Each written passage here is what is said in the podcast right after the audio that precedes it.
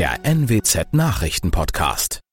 Guten Morgen zum Nachrichtenpodcast der NWZ. Mein Name ist Christian Osterloh. Moin.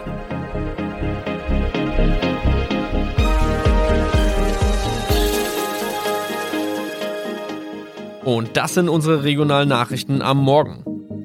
Die Grünen wollen Moorstraße in Oldenburg umbenennen. Viereinhalb Jahre Gefängnis für Falschgoldhandel. Und Landkreis Kloppenburg meldet ersten Omikron-Fall. Der Name Moorstraße könnte laut den Oldenburger Grünen rassistisch aufgefasst werden. Deshalb fordern diese eine Umbenennung. Die Straße wurde allerdings nach Hermann Moor benannt, einem der ersten Siedler in der Gegend. Um Missverständnisse auszuschließen, beantragen die Grünen eine Änderung in Hermann Moor Straße.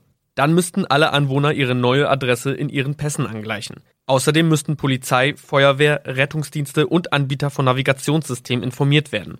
Die Stadtverwaltung schlug vor, ein Zusatzschild mit Informationen zur Person Hermann Mohr anzubringen. So könne man alle Irritationen beseitigen. Tobias G. musste wegen dem Verkauf von Falschgold am Mittwoch vor das Landgericht Oldenburg. Nachdem der Schortenser bereits im Mai zu einer Freiheitsstrafe von mehr als drei Jahren in Jever verurteilt wurde, betrieb er seinen Handel auf eBay Kleinanzeigen weiter. Das wog bei der Verhandlung schwer auf. Der 27-Jährige schrieb in die Inseratsüberschrift das Wort plated, was so viel bedeutet wie überzogene und nur vergoldete Ware. Da im weiteren Anzeigentext aber die Rede von einem Reinheitsgrad war und die abgebildeten Goldbarren eine Seriennummer trugen, handelt es sich hierbei um eine Täuschung. Tobias G. wurde zu viereinhalb Jahren Haft verurteilt. Ein weiterer Fall der neuen Omikron-Variante ist am Mittwoch im Nordwesten bekannt geworden. Der Kreis Kloppenburg bestätigt, dass eine Frau bei ihrer Rückreise aus Südafrika am Hamburger Flughafen positiv getestet wurde. Sie befindet sich weiterhin in Hamburg in Quarantäne. Da die Frau im Landkreis Kloppenburg lebt, sei auch das Gesundheitsamt Kloppenburg für diesen Fall zuständig. Zuvor gab es bereits bestätigte Omikron-Fälle in der Wesermarsch und im Kreis Leer. Das waren unsere Nachrichten aus der Region. Weitere aktuelle News aus dem Nordwesten finden Sie wie immer auf NWZ Online. Und Aktuelles aus Deutschland und der Welt hören Sie jetzt von unseren Kollegen aus Berlin. Vielen Dank und schönen guten Morgen. Ich bin Maja Däne und das sind heute unsere Themen aus Deutschland und der Welt. Wahlkampfauftakt, politischer Aschermittwoch in Corona-Zeiten. Neuer Impfstoff. Johnson Johnson beantragt Zulassung in der EU. Und umstrittener Ladenhüter. Impfstoff von AstraZeneca in der Kritik. Wir starten heute ausnahmsweise mal nicht mit dem Dauerbrenner Corona, sondern ganz traditionell mit Blasmusik und Bier. Heute ist nämlich Aschermittwoch und da haut die Politprominenz in Bayern ja normalerweise kräftig auf den Putz. Immerhin stehen ja in diesem Jahr diverse Landtagswahlen und die Bundestagswahl an. Der politische Aschermittwoch findet diesmal allerdings nicht wie gewohnt im Bierzelt statt, sondern digital im Internet. Und wer mag, kann sich das Ganze per Livestream anschauen und vielleicht ein Bier dazu trinken. Vollbesetzte Bierzelte und Hallen, Blasmusik, leidenschaftliche Besucher und Besucherinnen in Tracht, das steht normalerweise für den politischen Aschermittwoch in Bayern. Dieses Jahr sieht es ganz anders aus. Auf der Rednerliste stehen unter anderem CSU-Chef Söder, SPD-Kanzlerkandidat Scholz, Grünen-Chefin Baerbock, FDP-Chef Lindner und Thüringens Ministerpräsident Ramelow für die Linke. Im Fokus dabei stehen die Redner und Parteien, die sich Hoffnungen auf das Kanzleramt machen. Denn in sieben Monaten ist Bundestagswahl. Aus München, Julia Wassilkow. Die Corona-Impfkampagne läuft ja in Deutschland und überall in Europa weiterhin eher schleppend. Vor allem auch, weil die zugelassenen Impfstoffe noch knapp sind. Das könnte sich vielleicht bald ändern, denn jetzt hat ein weiterer Pharmaproduzent eine Impfstoffzulassung bei der EU beantragt. Bis Mitte März will die Europäische Arzneimittelbehörde den neuen Impfstoff des US-Herstellers Johnson Johnson prüfen. Die Besonderheit des Präparats ist, dass eine einzige Dosis zur Immunisierung ausreicht. Bei den anderen derzeit zugelassenen Impfstoffen muss ja zweimal geimpft werden. Nach BioNTech Pfizer, Moderna und AstraZeneca hat nun auch der internationale Konzern Johnson Johnson die Zulassung seines Corona-Impfstoffs in der EU beantragt. Es ist ein eher traditioneller Impfstoff, der mit sogenannten Adenoviren Antikörper gegen Corona erzeugen soll. Nun wird die EU-Medizinbehörde EMA prüfen, wie wirksam und zugleich ungefährlich dieses Vakzin ist. Zunächst einmal müssen alle Daten genau untersucht werden. Von heute auf morgen wird bei der EMA nichts entschieden. Dieter Ebeling, Brüssel. Und noch ein Impfstoff macht derzeit Schlagzeilen, nämlich der des britisch-schwedischen Pharmaunternehmens AstraZeneca. Das Mittel ist ja in Deutschland zugelassen, allerdings soll die Schutzwirkung deutlich geringer sein als die der anderen Impfstoffe. Vor allem viele Ärzte und Pfleger wollen sich deshalb nicht mit dem AstraZeneca-Präparat impfen lassen. Und jetzt ist es offenbar auch noch in einer Klinik in Braunschweig zu Problemen gekommen. Mehrere Beschäftigte, die geimpft worden waren, sind wegen Impfreaktionen vorübergehend nicht zur Arbeit gekommen. Die weiteren Impfungen mit dem Mittel wurden dort deshalb vorübergehend ausgesetzt. Trotzdem halten Gesundheitsexperten den Impfstoff von AstraZeneca unverändert für ein wichtiges Instrument im Kampf gegen die Pandemie. Der Dauerlockdown nervt, um da endlich rauszukommen, würden sich viele liebend gern impfen lassen. Doch die niedrige Wirksamkeit macht den Impfstoff von AstraZeneca bei uns quasi zum Ladenhüter. Im Saarland floppte eine Sonderimpfung im medizinischen Bereich. Mehr als 50 Prozent der angemeldeten Personen erschienen nicht. Der Virologe Christian Drosten hält die Bedenken für unbegründet. Er plädiert für einen breiten Einsatz des Präparats. Und auch Patientenschützer Eugen Brisch meint, solange Impfstoff knapp ist, könne könne es keine Wahlmöglichkeiten geben. Clemens Kurt Berlin. Impfskeptiker und Impfmuffel gibt es nicht nur hierzulande, sondern auch in Israel. Dort versuchen die Behörden jetzt mit einigermaßen ungewöhnlichen Mitteln die Leute zur Impfung zu motivieren. In einigen Städten gibt es zum Beispiel gratis Pizza für Impfwillige und Arbeitgeber bieten manchmal einen extra Urlaubstag als Belohnung. Unser Korrespondent in Israel, Gil Yaron, hat die verschiedenen Impflog-Angebote mal näher unter die Lupe genommen. Gil, welche Goodies bieten denn die verschiedenen Städte den Impfmuffeln? Ja, in den sozial schwachen südlichen Stadtteilen von Tel Aviv will man die Einwohner mit Essen verlocken. Wer sich dort impfen lässt und eine Einwohnerkarte vorweisen kann, der erhält dazu in Jaffa Hummus und Knaffe beziehungsweise in Kiryat Shalom Pizza und Kaffee. Beide Gegenden gelten wegen ihrer hohen Infektionszahlen als besonders problematisch. Ähnlich geht auch die Stadt Bnebrak bei Tel Aviv vor, die vor allem von streng religiösen Juden bewohnt wird. Wer sich dort impfen lässt, der erhält zur Belohnung eine Portion des klassischen jüdischen Sabbatgerichts Tschulend. Und das funktionierte dort ganz gut.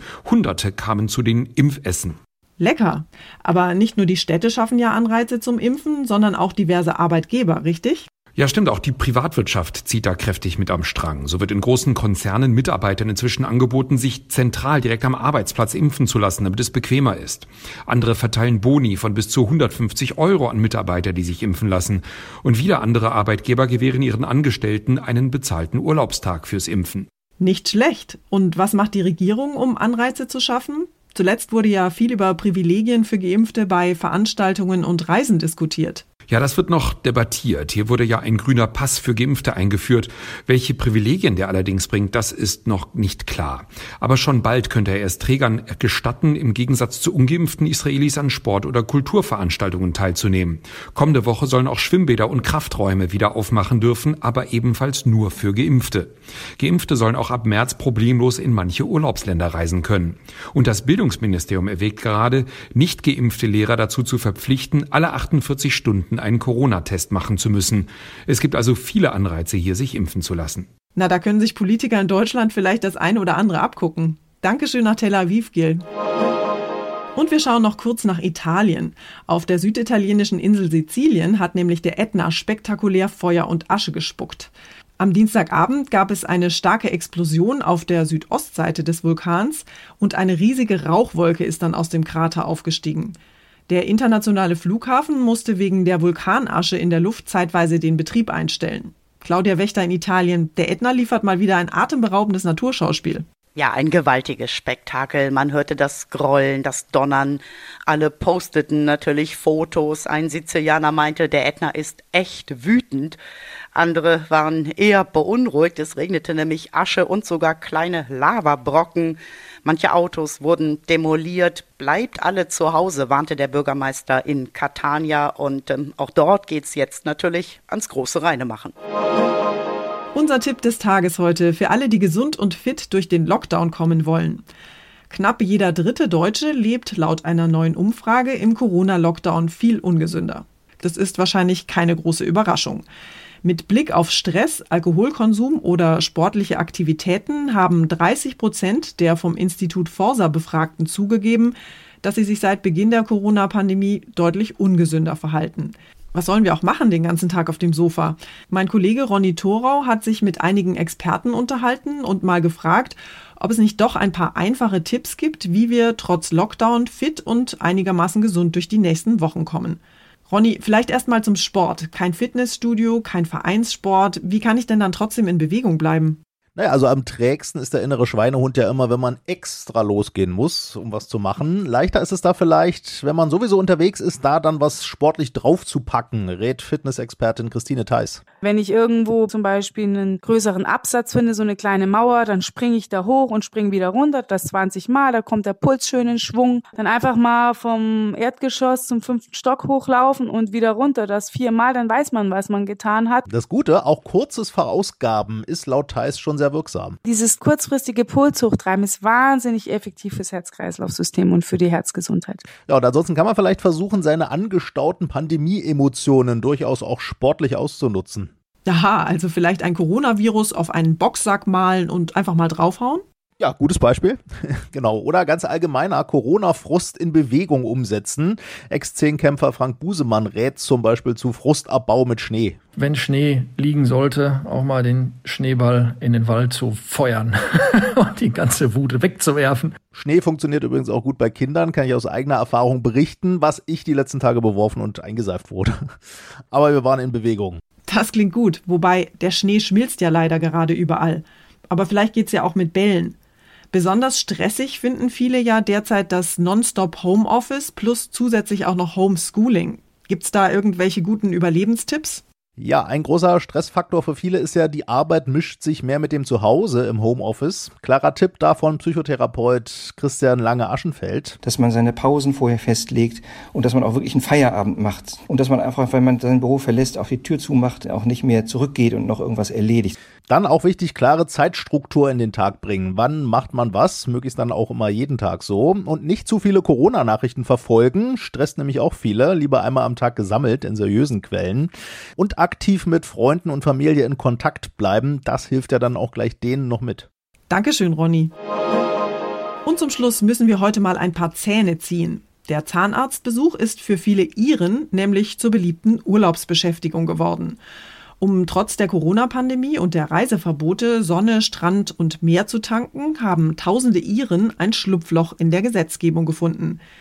Demnach sind Reisen nämlich erlaubt, wenn sie gesundheitlich notwendig sind. Seit einigen Wochen haben offenbar immer mehr Iren Zahnprobleme und buchen einfach einen Zahnarzttermin, zum Beispiel auf Teneriffa. Eine Zahnarzthelferin dort bestätigt tatsächlich, dass ihre Praxis täglich fünf bis sieben Terminanfragen von Iren erhält. Die tauchen am Ende allerdings gar nicht im Wartezimmer auf, sondern nutzen die Gebisssanierung als Vorwand und Ausrede für einen Urlaub. Mehrere Praxen auf den Kanaren lehnen deshalb inzwischen mittlerweile irische Patienten einfach ab oder verlangen Vorkasse. Weisheitszahnoperation am Strand. Autsch, das tut weh. Das war's von mir für heute. Ich bin Maja Däne und wünsche Ihnen allen einen entspannten Tag. Tschüss und bis morgen.